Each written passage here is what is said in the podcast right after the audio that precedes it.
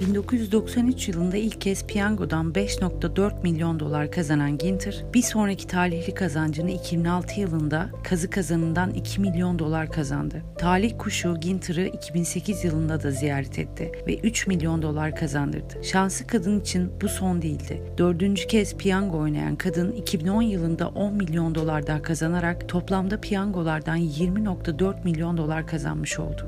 Bazı gazetecilerin bu konuyla ilgili şüpheleri vardı. Çünkü Ginter, üniversitede doktora yapmış bir matematik profesörüydü. Hal böyle olunca kendisinin istatistik alanında uzmanlaştığı da aşikardı. İşte tam da bu yüzden Ginter'ın bir şekilde piyangoda kazanan rakamların nasıl belirlendiğine ilişkin algoritmayı çözmüş olabileceği iddia ediliyor.